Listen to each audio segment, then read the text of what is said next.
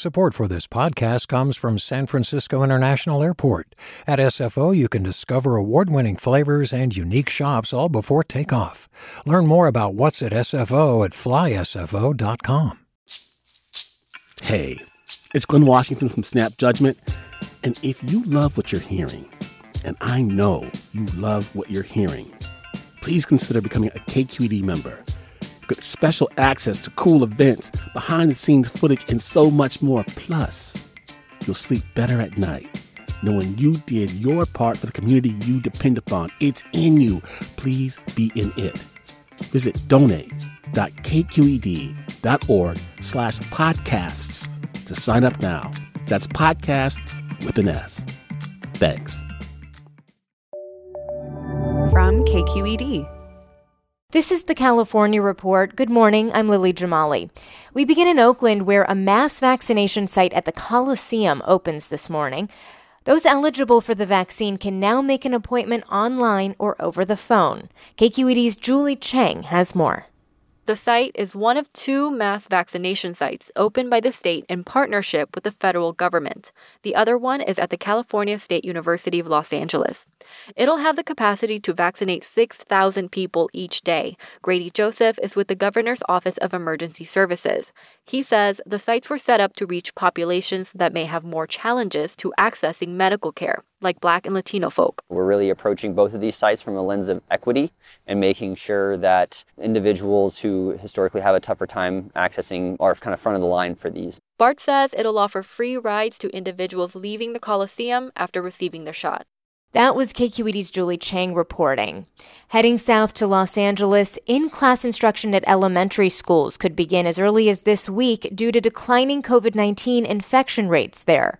With LA County reaching the state's case threshold for reopening, it's now up to schools to submit plans for protecting students and teachers. But it's still unclear how many schools in LA Unified will actually be ready to open back up. The teachers union and district haven't agreed on how to reopen safely.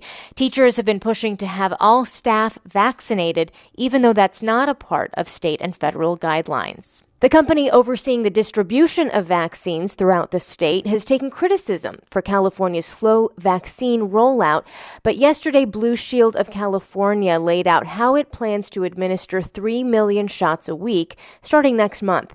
That's what it would take to meet its contract with the state. The insurance giant said it's creating an algorithm to help it figure out where to distribute COVID 19 vaccines statewide with a focus on equity. The state's decision to put Blue Shield in charge has been met with skepticism from some county officials across California who say they already have their own vaccination plans but have been hamstrung by a lack of doses. Well, the pandemic has hit communities of color especially hard, as we've been reporting here. For queer Latinos, there's been an extra cost the loss of places to gather. LA Times reporter Andrea Castillo has been reporting on how LGBTQ bars have struggled around the state. Earlier, she told me some were already having a tough time before the pandemic. Me being queer and a lot of my friends being queer, we share a lot of this news with each other. And honestly, it just feels like every week or close to every week, a friend sends me either a fundraiser or the news of, of another queer bar closing so it just it feels like the pandemic has worsened this you know trend that had already been going. I talked to this professor Greggor Mattson who he's done research on this topic and he did a study that i think it was just over a third of gay bars between i want to say it was 2007 and 2019 had closed already. And that figure was even you know significantly starker when talking about gay bars that focused on communities of color and we focus a lot on the economic loss that businesses are suffering, but it sounds like the closures of these bars, specifically for queer people of color, really carries a big social cost as well.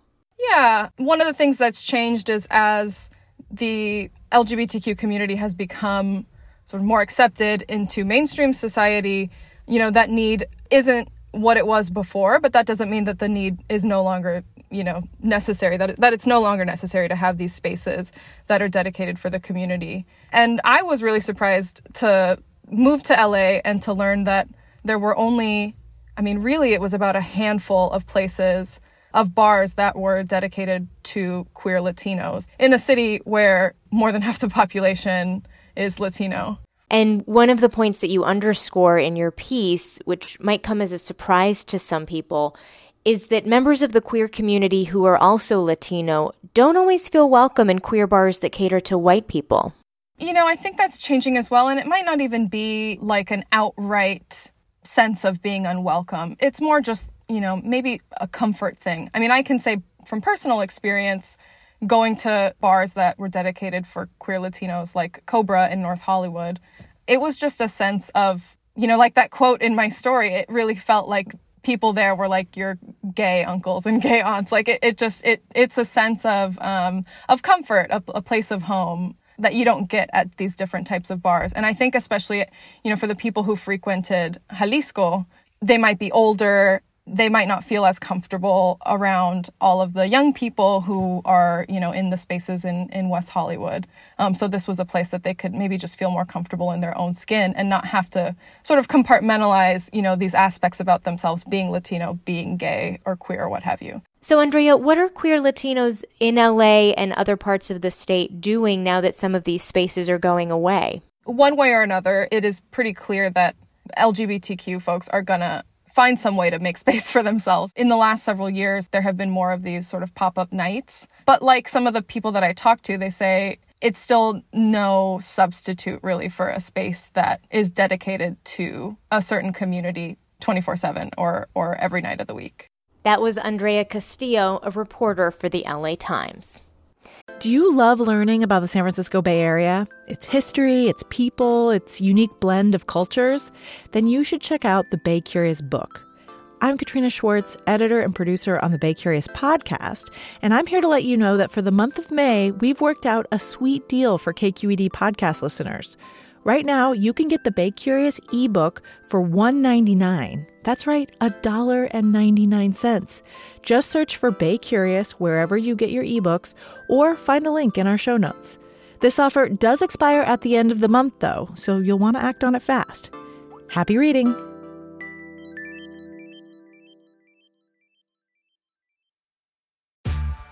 Hey there, this is Brittany Luce from NPR's It's Been a Minute. KQED's podcasts like The Bay, Bay Curious, Mind Shift, Right Nowish, and more all tell the stories of the Bay and beyond with reliable, human centered journalism. They aim to inspire, make you think, entertain, and expand your understanding of the place you call home. Here's how you can support podcasting at KQED. Showing your support is easy, and you can join Brittany in supporting KQED Podcast too at donate.kqed.org slash podcast. That's donate.kqed.org slash podcast. We're going to go to Silicon Valley now. The tech industry is infamous for making prospective and departing employees sign agreements designed to prevent them from speaking out on just about everything. But in recent years, state lawmakers have been chipping away at that legal practice, as Rachael Myrow reports from our Silicon Valley desk. They go by many names non disclosure, non disparagement, and confidentiality agreements. Some you sign to get the job, some you sign on the way out. They're all intended to keep people silent about what goes on behind closed doors. And while initially NDAs were mainly about protecting trade secrets, the Me Too movement and Black Lives Matter have exposed the way the NDA also serves as corporate cover for illegal behavior. You can't fix a problem if you don't know there's a problem. That's State Senator Connie Leyva, a Democrat from San Bernardino County. Leyva authored one of two laws passed in 2018 that made it illegal for companies to bar people from going public about misconduct involving sex or gender. If someone is not allowed to speak out about what happened to them, it's never going to change. Her latest legislation, introduced this month, casts a wider net to cover workplace discrimination involving race, ethnicity, age, disability, and religion, even and perhaps especially in a severance settlement. They're multi billion dollar corporations. If Pinterest decided to sue me, I would be bankrupted. Ifeoma Ozoma, a former tech policy manager at Google, Facebook, and Pinterest, went public last year against Pinterest with allegations she was underpaid and subjected to racist comments and retaliation. Today, she's lobbying for Leyva's bill. The agreements are written so broadly, you can't even legally speak to your spouse about what happened. It really is a gag order and it compounds the harm because you've already experienced the discrimination or harassment, you've been pushed out of your job, and now you can't even explain to people why you left. Ifeoma says you won't see individual tech titans openly oppose this bill because when a political position is unpopular, California companies typically leave the public lobbying to groups like the San Jose Silicon Valley Chamber of Commerce. But just a few months ago, that organization ousted its CEO over a racist campaign ad scandal. I don't think that you will get a lot of pushback anywhere in Silicon Valley on this kind of legislation. That day is past. Russell Hancock is the president and CEO of Joint Venture Silicon Valley, a think tank in San Jose that studies the regional economy. There's been a well established gap over the last half century between the progressive political rhetoric of Silicon Valley leaders and their company's behavior behind the scenes with employees. But Hancock says the industry is facing increasing pressure to change from the outside as well as the inside. Workforce, stockholders, other stakeholders are becoming outspoken, vociferous, and even demanding on management, workplace culture, and other ethical issues. The biggest Silicon Valley companies are multinational, employing hundreds of thousands of people far beyond the reach of California law. But as the Me Too movement and Black Lives Matter demonstrate, the court of public opinion is increasingly global. For the California Report, I'm Rachael Myrow in Menlo Park. For the first time since the pandemic, the average cost of gas in California is going up. KQED's Emily Hung reports. In April last year, gas averaged $2.70 a gallon. Today, the state average is $3.48 per gallon. Analysts say it's because the demand for gas is rising faster than production, because more people are returning to commuting and traveling farther as COVID 19 cases drop. Severin Borenstein is a professor at UC Berkeley's Haas School of Business. It seems likely we're going to see gasoline prices rise at least another 5 or 10 cents a gallon before they level off. But the big unknown is are oil prices going to continue to climb? Are they going to go back down again if we, the world economy starts to soften? While the price rise is a national trend, California's fuel taxes make our costs among the highest in the U.S although still cheap compared to most of the world. For the California Report, I'm Emily Hung. California is poised to begin the first major restoration project at the Salton Sea. And Erik Anderson from our sister station KPBS in San Diego says it's a long time coming.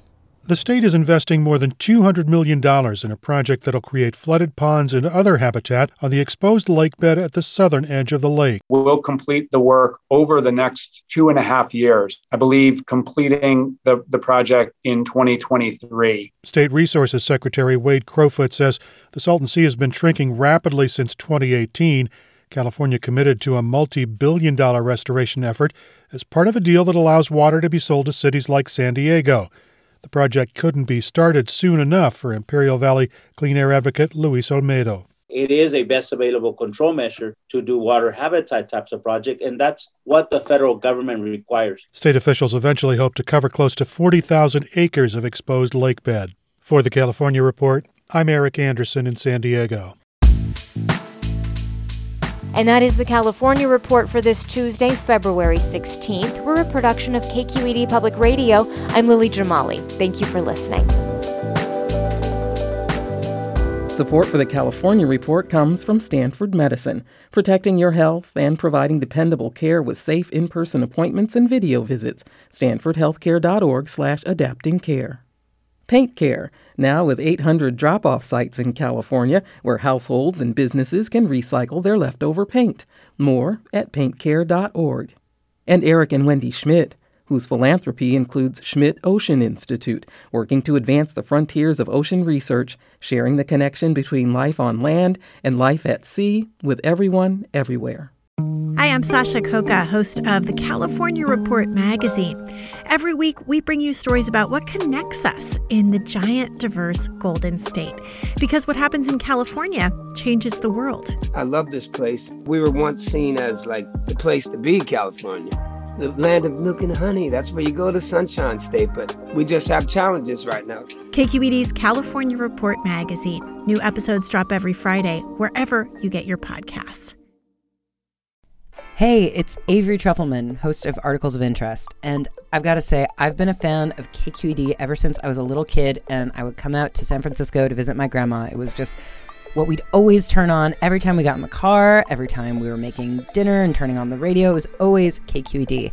And then over the years, I've become a massive fan of KQED podcasts because this is local reporting at its best. These are answers to questions you've always wanted to know, interviews with exciting, unusual voices, necessary journalism, all told with love and care and artistry. And did you know that a majority of KQED's funding actually comes from members? It's just people like you and me supporting the programs they love while also getting access to cool events, behind the scenes footage, and so much more. If you want to sign up and be a part of this amazing community, visit donate.kqed.org slash podcasts to become a member today. That's podcasts with an S.